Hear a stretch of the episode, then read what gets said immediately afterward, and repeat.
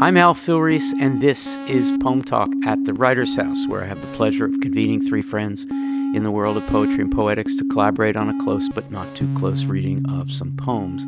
We'll talk, maybe even disagree a bit, and perhaps open up the verse to a few new possibilities, and we hope gain for some poems that interest us some new readers and listeners. And I say listeners because Poem Talk poems are available in recordings made by the poets themselves as part of our PennSound archive, writing.upenn.edu slash pennsound. Today, I'm joined here in Philadelphia, in person, in person, at the Kelly Writers House in our Arts Cafe by Bethany Swan, a doctoral student here at Penn who focuses on Asian American studies and contemporary poetry and poetics who has been a Kundiman Fellow and a regional co chair of Kundiman Northeast, and who is author of the chapbook Diadem Me, published by Meehl Press.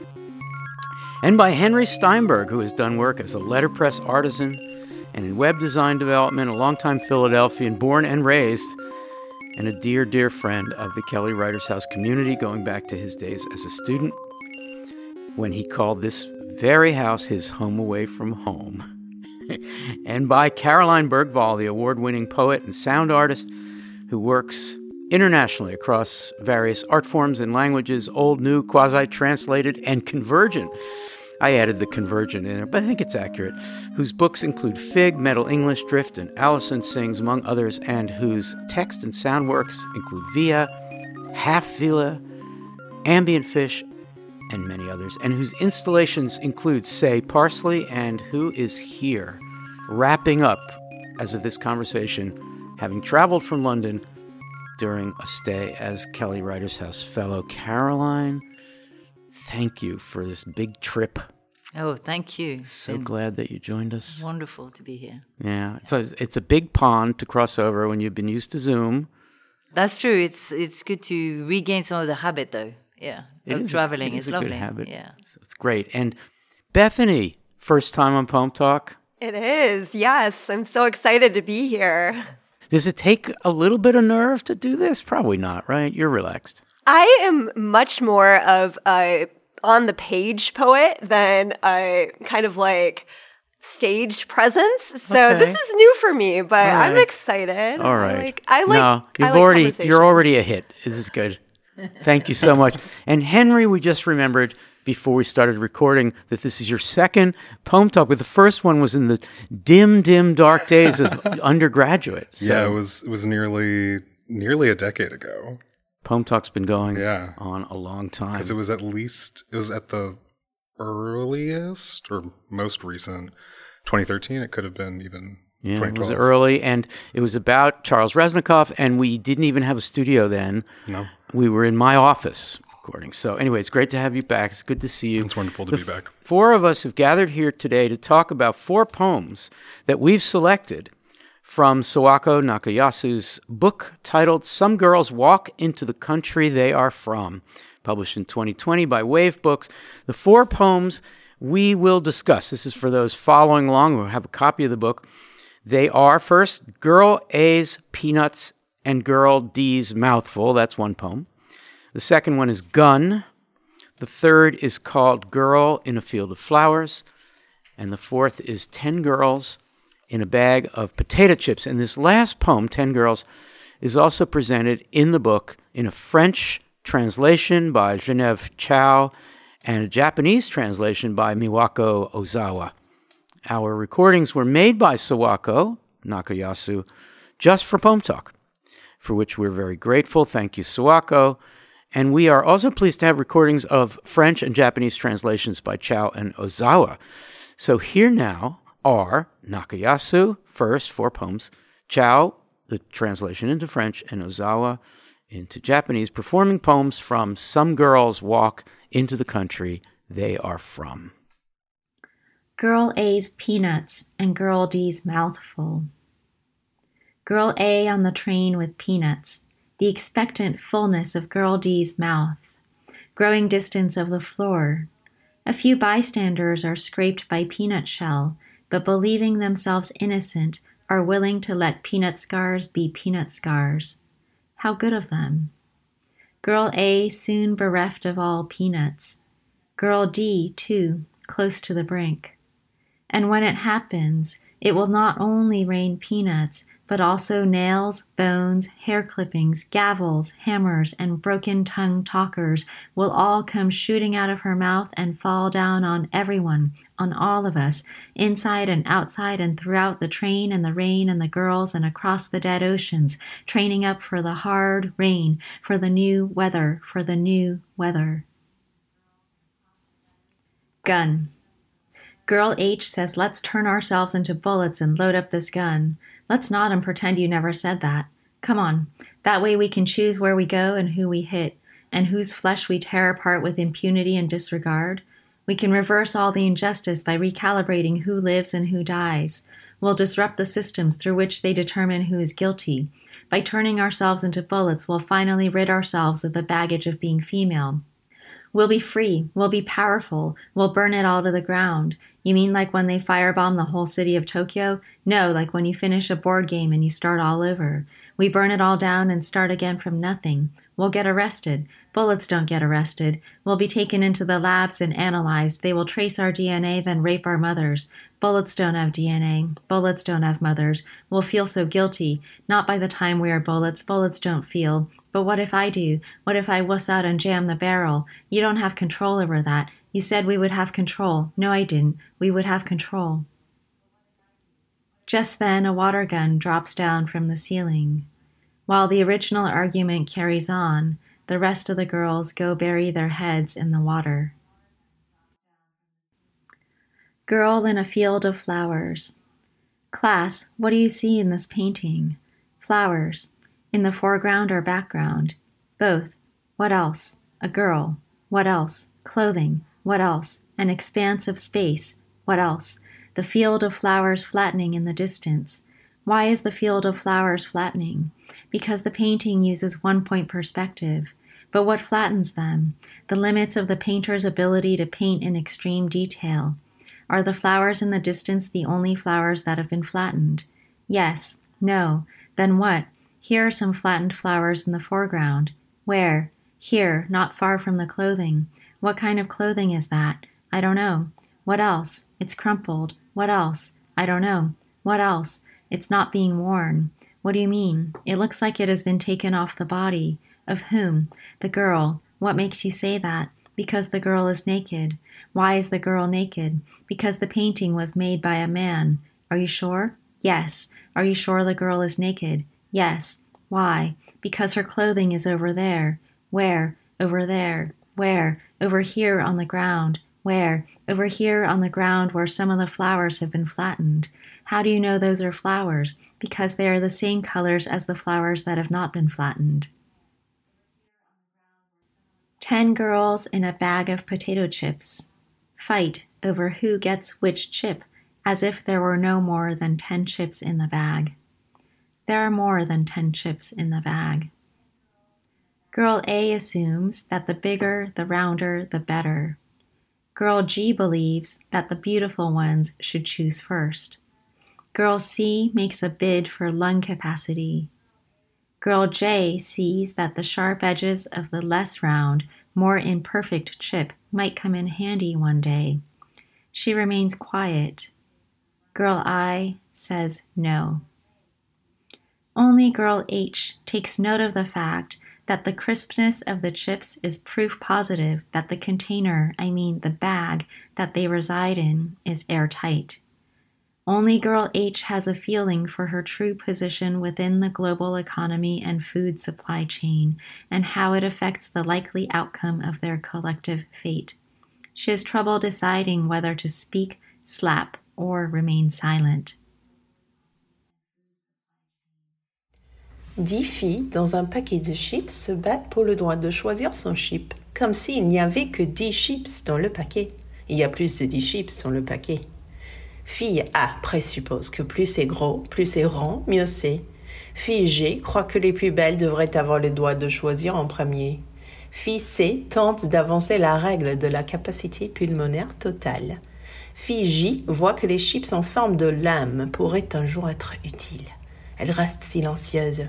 Fille I refuse. Seule fille H note que tout reste si croustillant que le récipient, je veux dire le sachet, où elle demeure doit être fermé. Seule fille H est un sens de sa vraie situation dans l'économie globale et la chaîne logistique alimentaire et de comment cela va changer le sort à toutes. Elle a du mal à décider entre parler, gifler ou rester muette. ポテチの袋の中の10人の女の子。 まるで袋の中には10枚のポテチしか入っていないかのように、どのポテチを誰が食べるかで言い争う。袋の中には10枚以上のポテチが入っている。女の子 A は当然より大きくて丸いのがいいと思っている。女の子 G は可愛い子たちが先に選ぶべきだと考えている。女の子 C は肺活量で勝負をつけようとしている。女の子 J はあまり丸くない不完全なポテチのギザギザがいつか役に立つ日が来ると見ているが黙ったままでいる。女の子 I は選ぶのを断る。女の子 H だけが入れ物、つまり彼女たちが入っている袋が密閉されている確たる証拠はポテチのパリパリ具合にあると気づいている。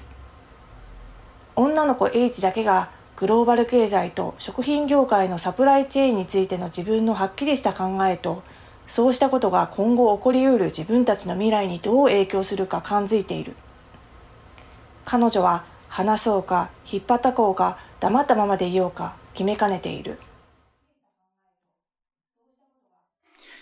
Bethany, pick a poem. You get to pick a poem. Which should we start with? Oh, that's so hard. Um, I would love to start with Girl in a Field of Flowers on page 112. Fantastic. Okay. Henry and Caroline, first impressions of that poem, just say anything. Henry first? Um, arresting. yeah, why? The cadence of the questions of this presumed sort of instructor, the questions that aren't questions, but actually like declarations and that sort of call and response um, as we gradually sort of begin to see the how this painting expands or this this picture, this place. Um, I, I found it really just astonishing. Fantastic. Caroline, what's your Yeah, first I, I agree. For me, the, the question, what else, what else, what else, what else that you have throughout sort of becomes its own sort of sense of wanting to take the poem and perhaps the viewing of the painting further afield, away from Further even. afield, as it were. Yeah, exactly right. Exactly right. So that would be, yeah. So, Bethany, why'd you pick it? I'm really interested in the relationship between the instructor and the class and what it says about the kind of power dynamic as it shifts by the end of the poem, where the students are clearly pointing out something the instructor themselves has not necessarily noticed.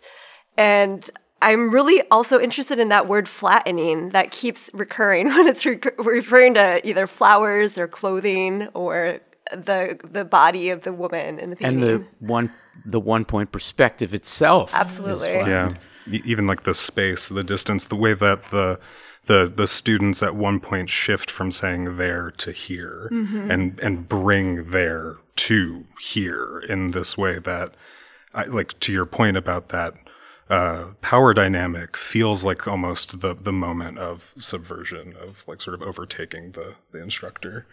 I went looking for this painting. I didn't quite find. I thought uh, this has got to be Wyeth or something like that, but it's not. I found an, I found one for Did it. you found- Well, I don't know, but I immediately thought of Manet's Déjeuner sur l'herbe. Because and then I went looking Are for there it. some clothes And there's in the- well, certainly because you have the two women that are naked, and then you have the men lying around the grass. But also there Mm-hmm. are flowers to the Oh. side, and I Mm. was trying to see whether they were crumpled.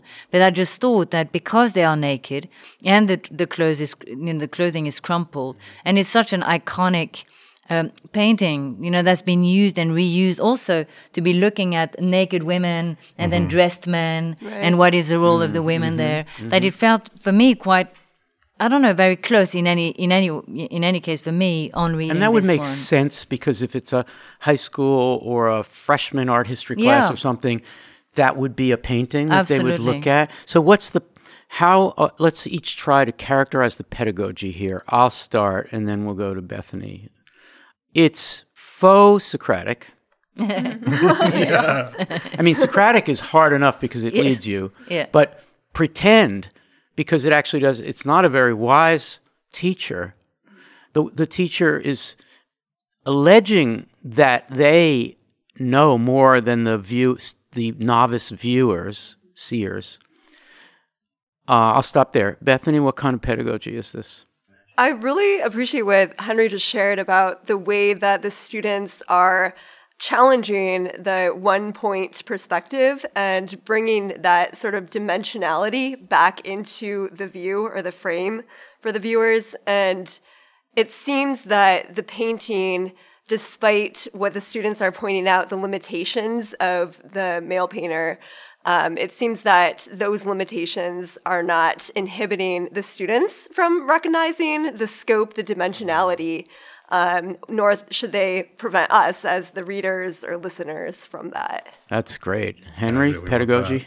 that. Uh, It's, I mean, it's very didactic. It's, it's call and response. It's, it seems as though the, the instructor assumes that these responses should be given by rote.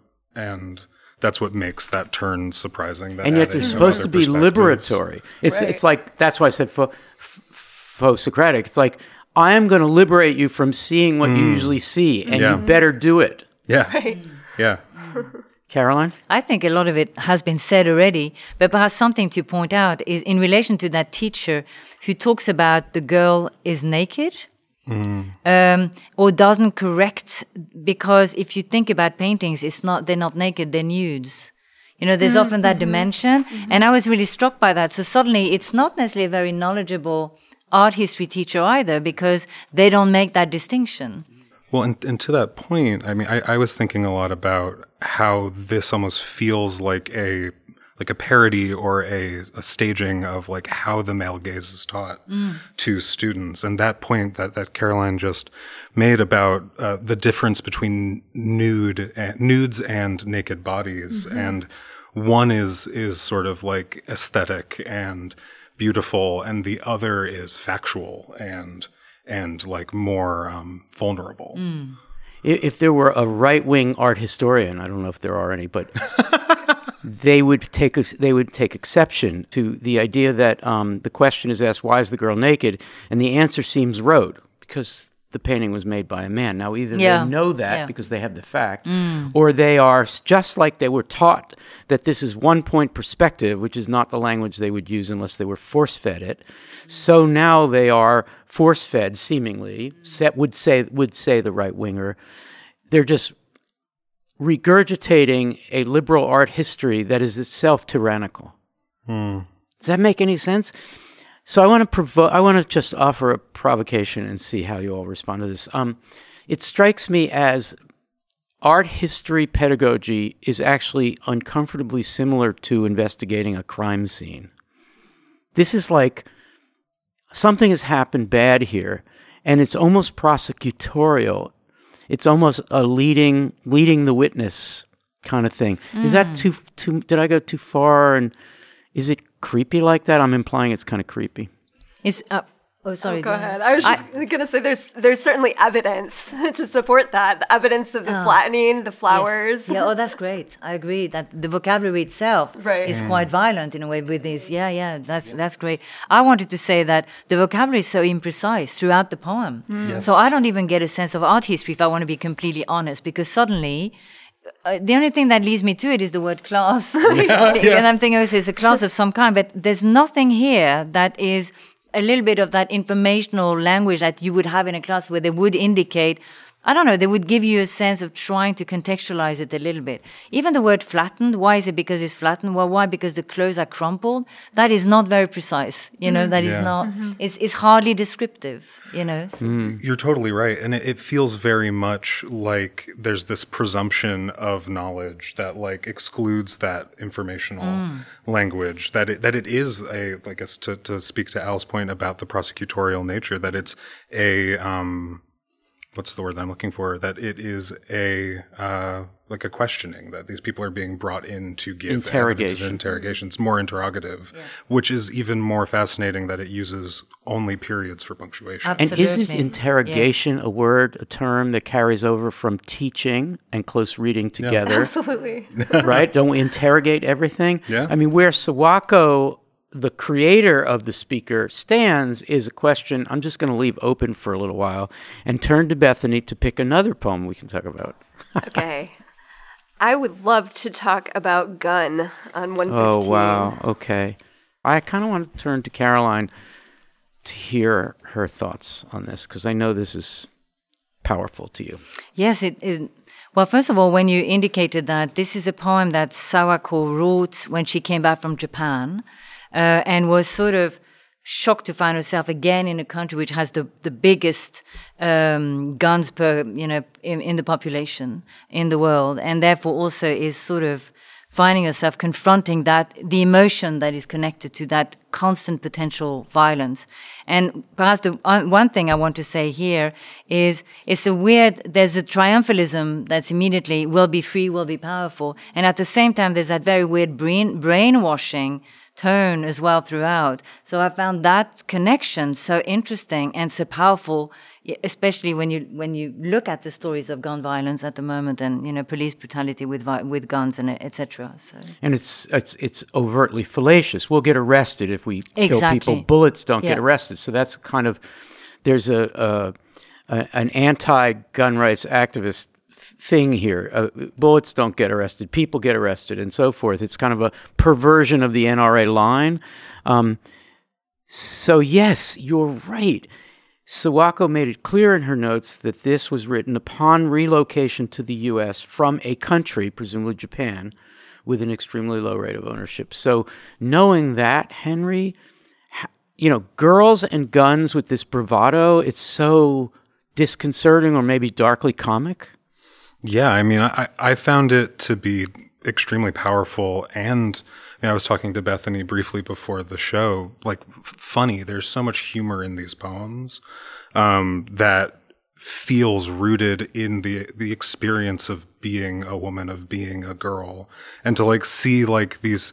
Presumably, like girl has the connotation of of youth that like these like younger people being imaginative and their imagination when it's like aimed towards liberation jumps to violence that like the only way that they can conceive of or not even they that girl h specifically can conceive of like sort of transcending her position is like let's become guns and be bullets. Like we if we are the ones that are violence then we cannot be held to account for that violence Might it start with a nod to Dickinson, "My Life Had Stood a Loaded Gun," where the hmm. that yeah. that sort of hard to identify woman speaker yeah you can't tell whether the, she's the gun or the victim or the shooter or i mean i don't think that carries on but that's an interesting wonderful- complication yeah. Yeah, well, and absolutely. then and this instead of having the sort of like classical, like Dickinsonian, like ellipticalness is extremely direct. It's let's become guns. It's hortatory, mm. and it's Yeah. kind of marvelous. we'll be powerful girl power we got guns Yeah. we're gonna ta- bethany what are you thinking I'm thinking, I guess, that um, in the act of turning themselves into guns, they are not only leaving behind the baggage, what um, is referred to the baggage of being female, but also a matriarchal lineage too. Mothers, guns don't have, or bullets don't have mothers, bullets don't have DNA.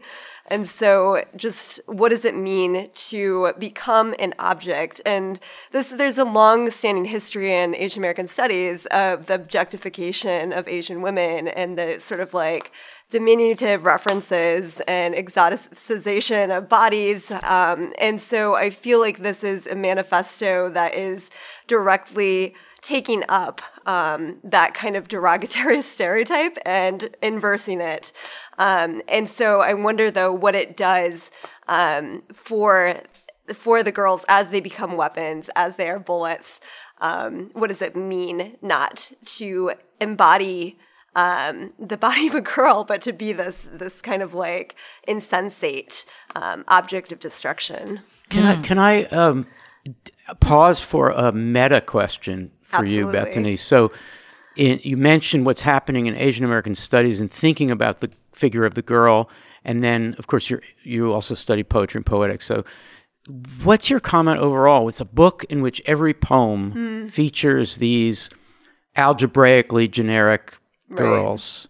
Right, and h- how does that connect? And in this one explicitly, she's marking a return from Japan. So I actually cheated a little. I looked at the press release from Wave Books, and they have this phenomenal um, kind of definition of the girls as, and this is the quote: "The girls are an unsettling diaspora of poetic form." And so, to me, to think about girls as being, as occupying this kind of almost template um, of anti-form, or how do how does how does the idea of diaspora as a scattering how does that kind of you know um, disrupt what we think about as a logic in form Holy cow! I'm that's so glad. And this is kind of just a little Caroline Bergvall up your alley. So I wonder if you if you would comment, and then Henry on this question that Bethany just I raised. thought that such such a, a powerful and interesting comment.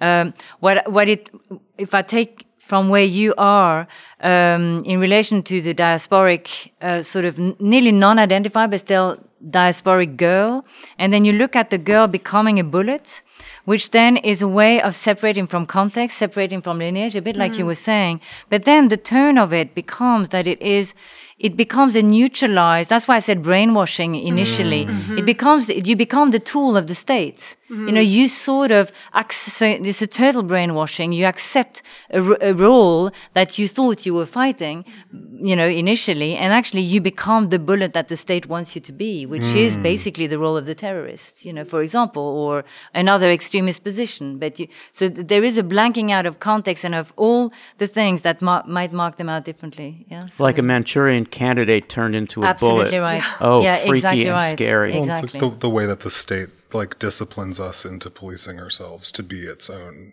tool, right? Like there's that sort of Foucauldian Mm. idea. One more question about this one, uh, more of a reference or a footnote, and then we'll and then Bethany will take us to to a third poem since you're on a roll. In the middle of this poem, which marks a reverse course return to a country full of guns, from Japan to the U.S., where the relationship, the modern relationship, dates back to 1945, obviously um, this moment where who has the guns and who has the firepower and who is big and mighty and can destroy the most is a big question. Um, and in the middle of this thing, there is the historical marker reference of the firebombing of the city of Tokyo, which was committed by the U.S. preceding the dropping of the atomic bomb. Any of you, why is this marker put into this poem, which is otherwise somewhat strategically bereft of a specific reference like that? Oh boy, I just asked a hard question. Is, is, do you wanna? Is it? I don't know. I'm trying to answer back with a question. Is it that this gun is actually becomes this intense political machine of the American gun, and it's nearly a historical backtracking to what happened with Japan? So it nearly is.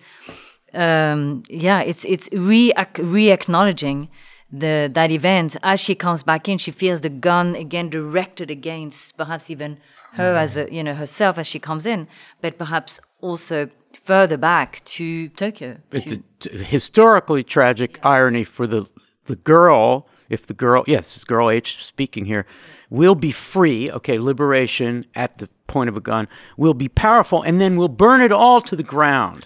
Well, something that I thought was interesting is that there's a rejection of that historical continuity. She's like, no, like when you finish a hmm. board game, it's like this exchange. No, exchange. it's not oh, like see. that. It's like when I you get finish a you. board Okay. because it's so I it's misread ins- that, it's instead of like absorbing or continuing hmm. like it almost feels like it's describing a break from historical trauma that's been replaced by the gun like the gun is the gun is the gun it exists of itself and in itself it's a game It's a game from the start. Let's turn ourselves, and then let's not let's not and say we did, which is a kid's trope. Well, right? it's almost the way that like the the logic of sort of the sort of national response to trauma melts away until it just becomes this lingering violence that isn't about the thing that happened, but it still persists and exists and continues. Mm. But there's And I- also, I think, a danger in comparing the comparison of a board game to the firebombing of Tokyo Oh, because totally.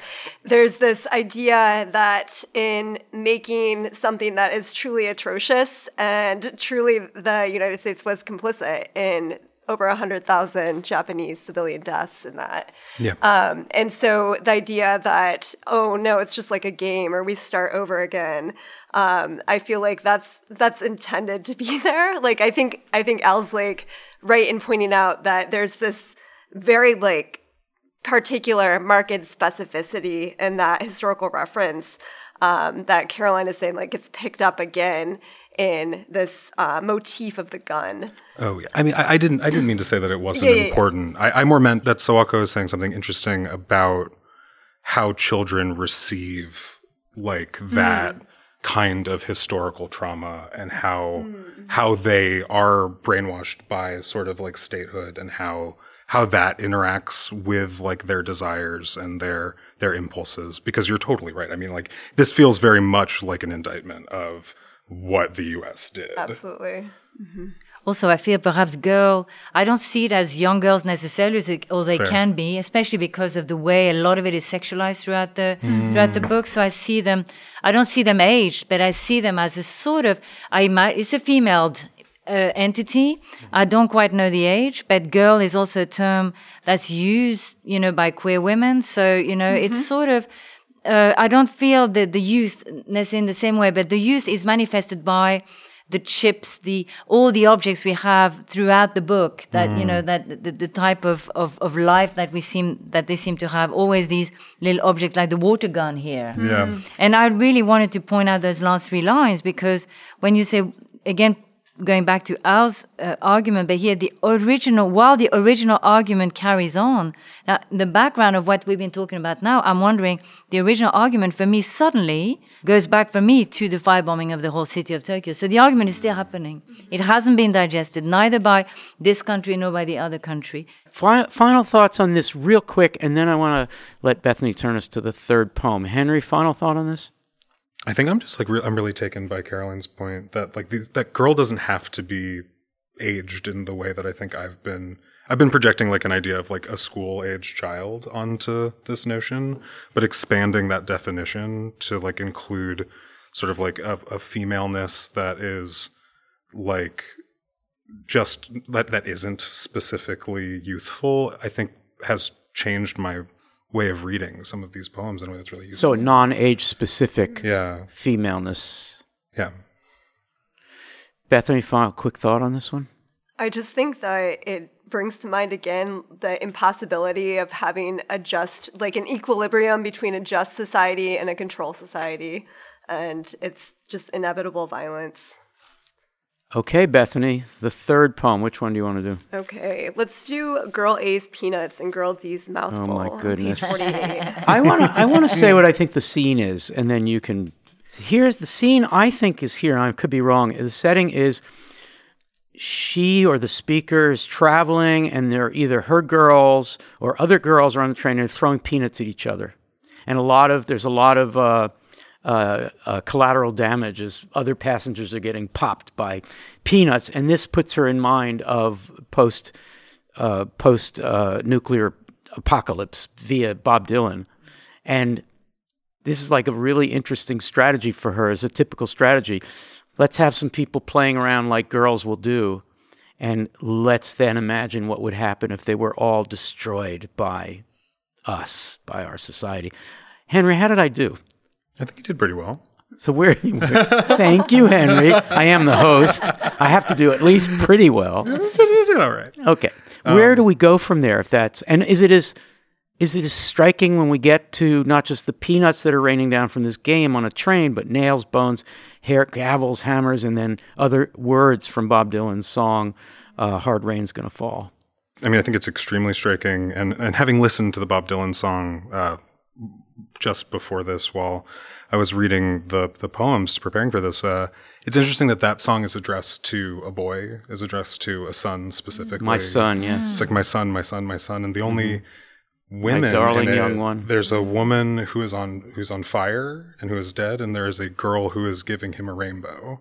Mm. And this is, I mean, this is not that. This is about these these young people, these people having fun, doing something really carefree, Making trouble, yeah, a little making trouble. making trouble. But I didn't even get the trouble. I got like they're like They're having they're having this fight. intimate like fun moment, and it evokes like it, it kind of brings out this like anxiety that I think a lot of society has about young women and about femininity that like there's like this terror ensconced in like this innocence and there's like this fear that if people if, if young girls are not cared for they will either be the object of violence or the cause of it Well said, Bethany, Caroline. I guess I'm still thinking about um, Caroline, what you said about the girls' portrayal in Gun and the way that um, there is some gender fluidity in that, and there's also this kind of question of womanhood and girlhood, and then girl A and girl D. And I also wonder, like, what happened to girls in between A and B, right? So, what are those girls doing? Um, but this whole poem is only seven sentences, and that last sentence is such a culmination, like syntactically, of all of these apocalyptic images. Um, and so you do feel like the weight of the Dylan song and all of those clauses that are like packed um, with so many adjectives and meaning. Um, and there's a prophetic quality, I think, that carries over to this.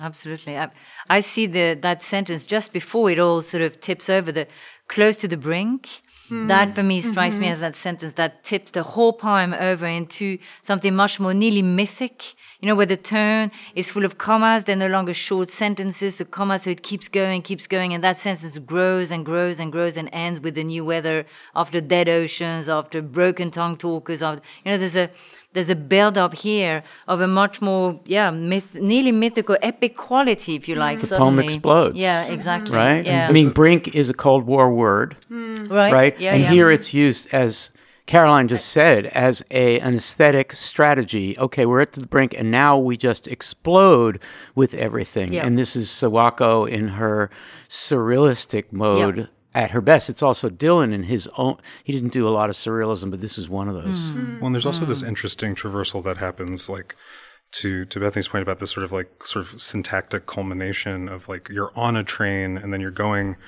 through these clauses and this kind of hmm. like it sounds like a train passing by. You are you are carried away with this final sentence, even to the point of training up for the hard rain. You go from this place to this to this verb to an action. And that training could be two, one of two things. You could be training to a place, or you could be training up for an end goal. You could be a soldier, or you could be a, a, a passenger. The idiom here, mm-hmm. training up, is significant. Training up for the hard rain.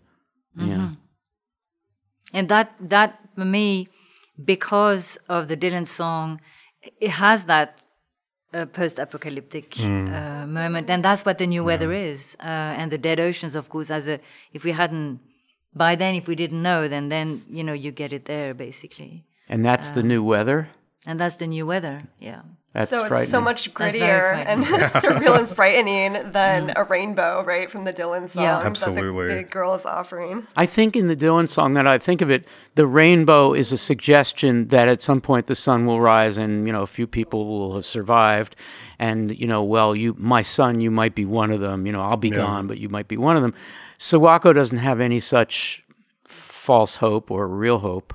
No, we have we have broken tongue talkers. We have this diaspora that comes out of this cataclysm.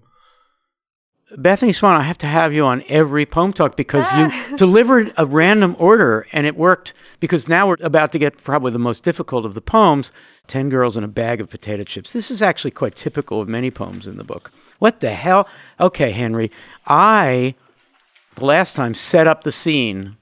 This time I'm going to ask you to set up the scene if you possibly can. Are there actually girls in a bag of potato chips? It seems like there are there, there are ten girls who are fighting over the chips inside of a bag. It, That's it does it, right? indeed. Yeah, that's all. That's all. We can just back it up and go home. That's all there is. And I love I love no, not yet. I'm enjoying this too much. I, I, I love I mean the bag that they reside in. So the the the um, commas, the the container comma. I mean the bag comma that they reside in. You would never use a that clause there unless you were being really funny. Mm-hmm. You know, I mm-hmm. told you they were actually in the bag, so I'm going to separate it by commas. Yeah, so she wants to make sure that we've got the title. It's in a bag. It's amazing, Yeah, right? yeah. Okay. Well, this also feels like one of the only ones that we've Yeah, read right, that separated. where the ba- where the title is part of the poem. That's the first line, and it, it runs directly into ten girls. Oh, in a bag right. of Okay. The verb, Fight verb over who form. gets yes, the fight chip. over. Yeah, Yeah. good. Okay, so it's silly, more more uh, peanut games, right? Um, we fight over who gets the chip, and I like the round and perfect ones, and you like the. So what more is it then, Bethany? It's more than that, right? I think there's always more with Sawako. um, so what really fascinated me was the the the way that we get to the final stanza with girl H, who is so you know astute and is very very much aware of what consumption means and her own position her own complex position in the global supply chain to consumption. Um, and then this last line, she has trouble deciding whether to speak, slap, or remain silent. As the final line, I feel like that gets kind of turned to us as the listeners who also have this choice, right? To speak, to act out, um, or to remain silent. And so for me, there was this kind of like tautological moment there. Caroline. I was looking at some the use of comparatives, so more, no more, and then more than, and then bigger, rounder, better, or uh, more imperfect, less round. This sort of detail. I mean, why why spend all this time on the you know comparing chips and you know so again very much sitting with what you said about the global economy and then also comparing beings you know like are you more round more you know perfect more imperfect? So i thought that use of the comparative here was really um, very interesting actually. Well, yeah, and it kind of it to that point, it it almost sets up this this way of like how are we defined by what we consume, or in in this case, th- that what we consume is also that which we are consumed by. Like these are. We're, we're trapped in the bag, and only Girl H is the one who has the political consciousness of being aware of the bag. Everyone else is fighting over its contents. And what is their collective fate? I mean, all the mm. poems in this book have something directly or indirectly to say about what's going to happen to these girls. I think they get eaten by the big monster at the end of the Inferno, Dante's Inferno. You know, like the, the illustration by um, oh the very famous one, the French one, where it's basically this this monstrous face with an open mouth. So I feel they basically they get eaten by the situation of the global food supply. But Oh my that if you want to stay with this sort of slightly cartoony stuff and surreal that we've identified with, it, I just had this idea of this big, you know, figure that is going to open the bag and eat all the girls and eat all the as well so as the, the chips. parable you know. is Yeah, Caroline. It's um okay. We spend a lot of our innocent effort picking out. You know, that's the best chip, and this is the kind of chip that I like, and I'm gonna. I want that chip. You can have that chip. But in the end, Yeah. we aren't consuming the what we consume is nothing compared to our being consumed Mm. by larger systems. W- eh, eh, Wow, if that's it. Oh my God. well, and Well, that- I mean, collective fate, the outcome, the likely phrase. outcome of the collective hmm. fate, Yeah. you are in a bag of chips. You can be the observer like girl H who still has some kind of a sense of, hang on, I'm a thinking being here. Hmm. Um, I might, I, I don't want to eat a chip and I don't want to be eaten either. But she's wondering how can she get out of this predicament that she finds herself in? And she doesn't even know, should she speak? What should she do? I really appreciate that. I think the conversation about the aesthetics in the second stanza, about what you're saying, the comparative nature of, you know, which girl is um, choosing the bigger, rounder chip versus um, the one that is sharper. And is that also a comparison about poetry, do you think? Is there something that is parabolic in the way that um, Sawako is um, sort of not necessarily like indicting the poetry community, but is uh, pointing out the relation be- between poetry and aesthetics, and then also consumerism and supply chains and um, institutions and you know neoliberalism. Is that there too, or is that kind of like?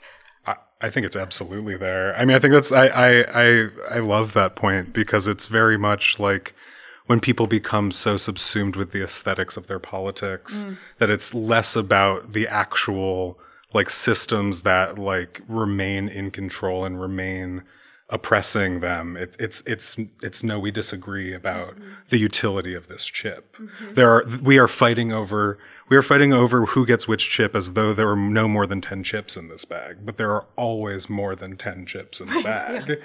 and it's like girl H is the one who would pull back and is like, whoa, whoa, whoa, whoa, whoa. There's enough chips, but what about this bag? Right. For yeah. the first time, I get this feeling that there is a girl H. I'm not sure how H gets us to Sawako Nakayasu, but I feel like H is a cousin mm. of Sawako, or maybe it's Sawako mm. the portrait of the mm. of the artist as a young girl H.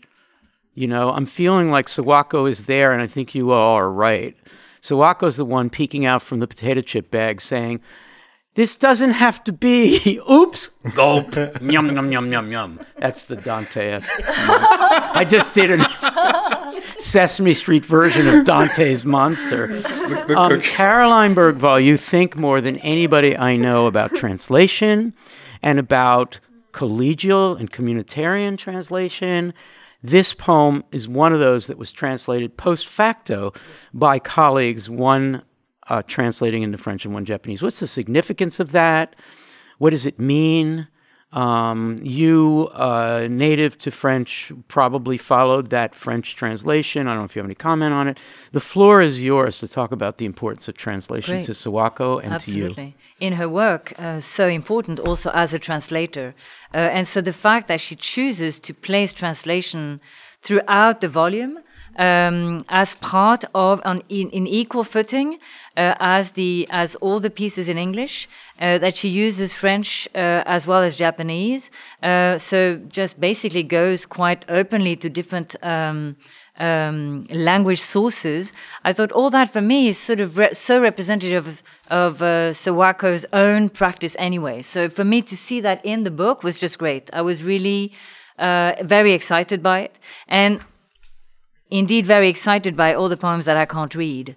This is so you because you're you're in so much of your work you're saying, look, I am not going to wait till the moment when I have a full command of this other language I don't understand this text that I, I am going to work with it. I'm going to try and find hear the homonyms and the false friends and I'm going to do what I can. That's so you. This is a little further afield than a language that you use, oh, but yeah. old English is hard for you and you navigate it and that's one of the reasons this is this work is appealing to you? Yes absolutely. Yeah. It's very exciting. And for me it's always about the limitation of one's own you know language is what we know. And so not to be able to handle or to know how to read but to see that it's a it's a it's a writing uh, system which is the japanese. For me that's that is like i said very exciting. It shows me the limits and in fact, she uses the word limits in some in the other in the other poem we saw earlier. The limits of my own knowing, the limits of my own languages. Mm. And I think that's really so. Yeah. I'm in the middle of a book, and I can't, and I just have to accept that limit.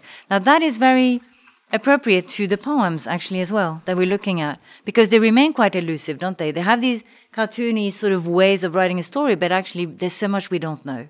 And so in a way, this is the more extreme representation of that. And know? when we picked this one, I can't remember if it was my asking Sawako via your interest to ask Chow and Ozawa to record because they recorded this for the first time. They hadn't done this You know, they, they wrote it and they hadn't meant to. And she contacted them, and immediately when she sent us the sound files, they were there. And that suggests what about what she's trying to achieve here? A community project, a transnational translinguistic project. Definitely, and, and a sense of complicity that they are wishing to be part of they want to take that one step further. Well, that would be my quick response to it, uh, which might fit well with all these unidentified girl A, B, C, D, E, the alphabet of girls, you know, as well. Mm-hmm. So. Yeah. Okay, let's go around and give final thoughts because we could go on for a long time. There's so much more to say about these four poems and others. But what what did you come today wanting to say but haven't had a chance to yet about any of these poems? Bethany, what's your final thought?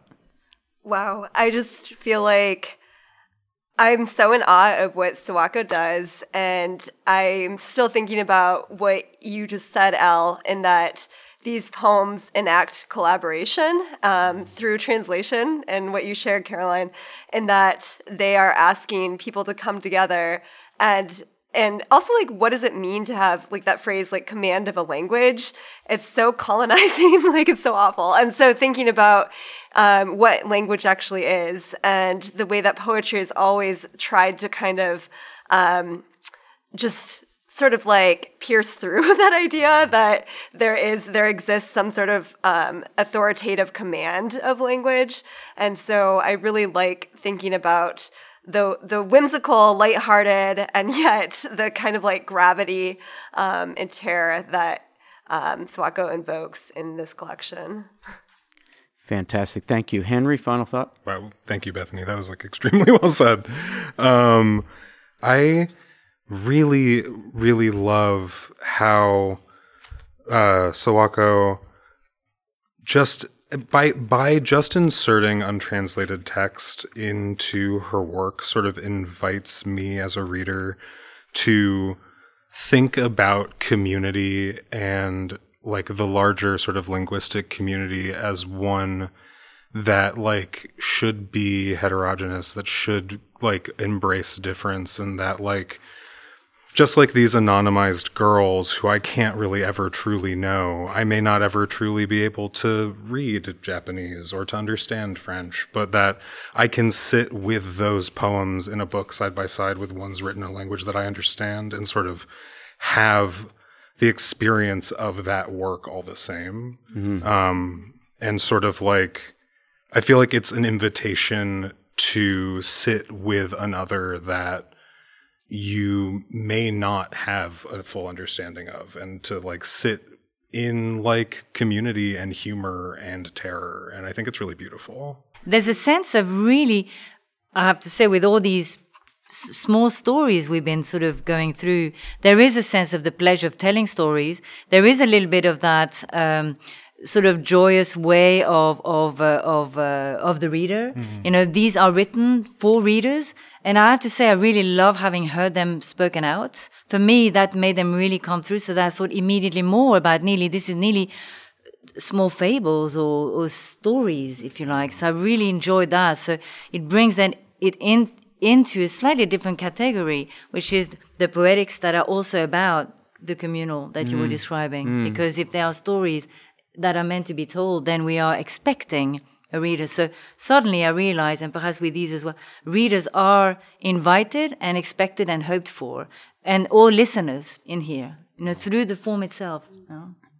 I knew that the three of you each would be able to just say a stream of really smart and brilliant and thoughtful and sensitive things about this work. But Sawako, so we could have done this with you know, the Charge of the Light Brigade, I think, you know, or whatever, or some Robert Frost poem. But the fact is that it was Sawako that engendered this uh, collaborative improvisational genius that the three of you have exhibited. I'll throw myself in there too. Definitely. The four of us. So that's that's why we like poets. I forget the poems for a second. The poets, poets who can make us spend an hour. Granted, the camera's rolling and the mics are, mics are in front of us, and we have to do stuff. But given that structure, it's just fascinating how Sawako engendered that. So my final thought has something to do with that. I am kind of obsessed with the failure of the ut pictura poesis tradition in Girl in the Field of Flowers, the poem that's about the poem that's about a painting, or the poem that's about a painting, which is about poems about the painting. That whole tradition actually is said to be something of a failure here because the tradition of close looking, which is a cousin to the tradition of close reading, which is what we're doing though gingerly, you all it all gets thrown into this problem, which is ultimately, I think, a scene of something really terrible that has happened. Something terrible happened to that girl. Why are the clothes crumpled? There's a the the the grass and flowers seem to be depressed and flattened. There may have been two bodies there. There's something really, really dark that's happened there. And close reading doesn't get to it. And close looking, even led by the nose, you're not necessarily seeing it. And so I feel indicted. The very thing that we're doing, much as I congratulated us, the very thing we're doing is a what else? What else do you see? Henry, what else do you see? Bethany, what else do you see? I'm the what else guy. So I need to back off from that when chastened by all these flattened flowers that we leave behind. We need to be slower and more, mm. to use a favorite word of yours, we need to be slower and to maybe let the flowers stand and not flatten them. Mm. Yeah. And I don't think we've done that because we picked four poems rather than one. We really would have flattened it if it was just one. But what you're pointing out, which we hadn't talked about at all, is of course the potential for rape or sexual violence that has happened here. That I think that's what's there. Yeah. And yeah, and this is something that uh, we didn't point out at all in the first go through of the poem was you were very you were pointing out flatten flatten flatten a lot you could see the violence but the fact the way you're putting it for me suddenly i'm going oh my god that's the darkness of that poem mm. and we sort of escape, and that's also the darkness of art history and and we sort of sail through that one and yeah. so i really appreciate that you take us back there and suddenly there's that oh but this one is really big yeah yeah well, yeah. almost like yeah, and we're desensitized to images of violence every day. Yeah. Well, because we're yeah. just reading a fucking painting and we're watching yeah. a teacher, which we are, maybe on our worst days, maybe on our best days, leading people to see what we've seen for 30 years. I have shown you this Manet. Is it a Manet, did you say? Yeah, it is, yeah. You know, I've well, shown I've shown this Manet at noon with the lights. Manet, for a sure. Manet. yeah, okay, yeah. Right. I've shown you this painting the lights out in an art history tiered classroom for 35 years, and now you will see what I see, and I'm going to lead you to it so that you feel the liberation of having come upon an art historical interpretation. And you know what? Even after 35 years, I miss the fact that a crime has been committed, and it may or may not be a narrative crime of what happened to a girl. It is the crime of having a painting that after all these years you still can't see because you've been trained to do it a certain way. well, we like to end Poem Talk with a minute or two of Gathering Paradise, which is a chance for several of us, or if you're quick, all of us, to spread wide our narrow Dickinsonian hands to gather a little something really poetically or aesthetically good, to hail or commend someone or something going on in the world of art that you want to recommend. Bethany Swan, you got something? Okay, so I would recommend any film um, by Paolo Sorrentino, who's a director who I love. And I've been watching um, The Young Pope on HBO. really? You've been um, watching The Young Pope? But you're not recommending that, are you? enjoying it. Um, yes. So I, I'm also a divinity student. And so I love thinking about theology and like um, the the kind of like tussles that Catholicism gets into. Um, but I'm I really enjoy um, the cinematography of Paolo and the vision. And so my favorite ever film is The Great Beauty. Um, and so if you've seen that, just the the juxtapositions, it is it is like cinematic poetry. So Thank you, Bethany. Great recommendation. Henry, top that. I don't think I can, but um, I can hardly recommend, uh, I guess, a streaming show that uh, me and my husband have been watching recently. Severance on Apple TV Plus is this really kind of amazing and surreal uh, almost sci-fi, but never quite like explicitly like science fiction. Uh, about like what if you had the opportunity to uh, sever your uh, work life from your real life and sort of really uh, in in a in like unflinchingly looks at like the existential horror that that might cause for the person who only exists at work and what it means to be responsible for creating a new consciousness without their consent. It's it's it's very good. It's also inexplicably directed by Ben Stiller. Inexplicably meaning where did he get that? Where the where the hell did this Yeah. come from? Because it's it's darkly funny, but it's also very moving. Fantastic. Thank you. Caroline Bergvall. I'd By the way, can I just say that oh. you're paradise. You are paradise. We're gathering Oh, thank paradise and you are paradise. Oh, well, Enough, enough well, said. It's been amazing to me, heaven to me. so You made I'll- a Dante reference, so oh, gathering Oh, yeah. paradise. I would like to recommend a fantastic anthology which came out, I believe, in lockdown. Uh, Queen's English came out with Roof Books, edited by Kyoo Lee. I think Sawako, Sawako has a, a piece in there as well. Uh, it's subtitled Poetry, Philosophy, and Performativity. And it is an amazing mix of poets and thinkers uh, cross languages, cross forms, cross genres, uh, all you know, riffing off this idea of the Queen's English. Is it the Queen? Is it the Queen's? Is it the Queen's English? You know, and that's just the beginning of it. It's a it's a wonderful, very dynamic anthology that I really warmly recommend. And although Q is spelled K Y O O, Q goes by Q, Yep. the letter Q. So there's That's a right. queen. There have there's a queen as well. exactly. There, and yeah. And Q is the queen of philosophy, let's face it. Well, thank you. My Gathering Paradise is, as I mentioned, Caroline Bergvall, a new book. Well, I'm going to say new, even though it's 2019, but in pandemic times, new. Alisoun Sings, which is um, an effort by someone named Caroline, figure in the book, and Caroline sitting to my left as well, of course, to reckon with, to allow to speak, to engage, and to reinvent the Wife of Bath of Chaucer. So that is all the training up for the hard rain we have time for on Poem Talk today. Poem Talk at the Writers House is a collaboration of the Center for Programs in Contemporary Writing and the Kelly Writers House at the University of Pennsylvania and the Poetry Foundation, poetryfoundation.org. Thanks so, so much to my guests. Bethany Swan, you are such a champ. This was a great first time. I hope you'll do it again. Thanks for having me. Yeah, and Henry Steinberg, welcome back to your second home. Thank you. It's good to be back. And the glorious, eminent Caroline Bergvall. Thank you so much, Caroline. much. And to Poem Talk's director and engineer today, Zach Carduner. And to Poem Talk's editor, the same amazing, generous, and talented Zach Carduner. And a shout out to Nathan and Elizabeth Light for their ger- very generous support of Poem Talk. Next time on Poem Talk, we'll be on the road once again this time to the beautiful Hudson River Valley on the campus of Bard College in, I think the town's called Annandale on Hudson, on the river's mid state east bank, where we will be talking with Lainey Brown, Erica Kaufman, and Joan Retallack about a passage from Joan's remarkable work, The Poetical Wager. This is Al Filreis, and I hope you'll join us next month for that or another episode of Poem Talk.